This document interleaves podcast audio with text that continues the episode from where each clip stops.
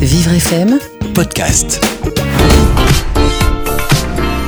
Lorsqu'on est au chômage, il arrive également qu'on se retrouve enceinte. Elena Bloomberg du cabinet HAB Consulting, est-ce une information que l'on doit obligatoirement transmettre à son conseiller Pôle emploi?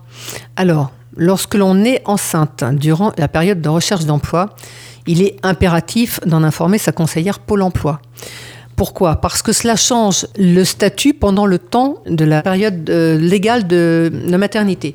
C'est-à-dire que ça ne change rien à son chômage, ça ne change rien à sa recherche, mais du début du congé maternité légal à la fin du congé maternité légal, on ne dépendra pas de Pôle emploi, mais on dépendra de la sécurité sociale. Donc si l'on occulte euh, ce, cet élément, qui finit toujours par être euh, dit à un moment donné dans, tous les statuts administratifs, on se On se confronte prive. à, bah, on se confronte à un problème. C'est-à-dire que la période légale de congé maternité ne doit absolument pas être euh, prise pendant le fait d'avoir des indemnités de chômage. Même si on sait que pour la plupart des personnes, euh, un certain nombre de personnes en tout cas, les indemnités données par euh, le- la sécurité sociale ne seront pas à la hauteur forcément des indemnités de chômage que l'on percevra. Par contre, il faut savoir que cela les proroge. Donc si pendant les six semaines avant et dix semaines après, euh, on a été bien évidemment déclaré en congé maternité, on aura prorogé ses droits de 16 semaines après euh, la fin normale initiale du chômage. Est-ce qu'on a les mêmes obligations concernant les entretiens qu'on pourrait avoir euh, d'embauche?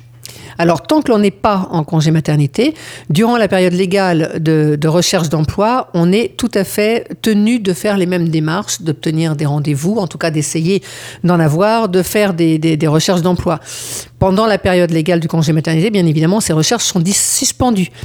C'est euh, bien évidemment plus compliqué de convaincre un recruteur de... Quand on est enceinte quand de on est 5 mois, enceinte. par exemple, Mm. 5-6 mois. euh, 5-6 mois vers la fin, ça deviendra très compliqué. Mais durant les premiers mois, on est tout à fait apte à prendre un CDD de quelques mois, de quelques semaines, une mission d'intérim, selon la forme dans laquelle on se sent, bien sûr. Donc, on est tenu aux mêmes démarches tant que l'on n'est pas en congé maternité officiel. En conclusion, Elena, on n'occulte absolument pas cette information, on la donne dès qu'on peut à notre conseiller Pôle emploi et puis euh, il nous conseillera de toute façon en conséquence. Tout à fait, il fera les démarches. De toute façon, on est aussi aidé hein, par la sécurité sociale, la CAF, etc.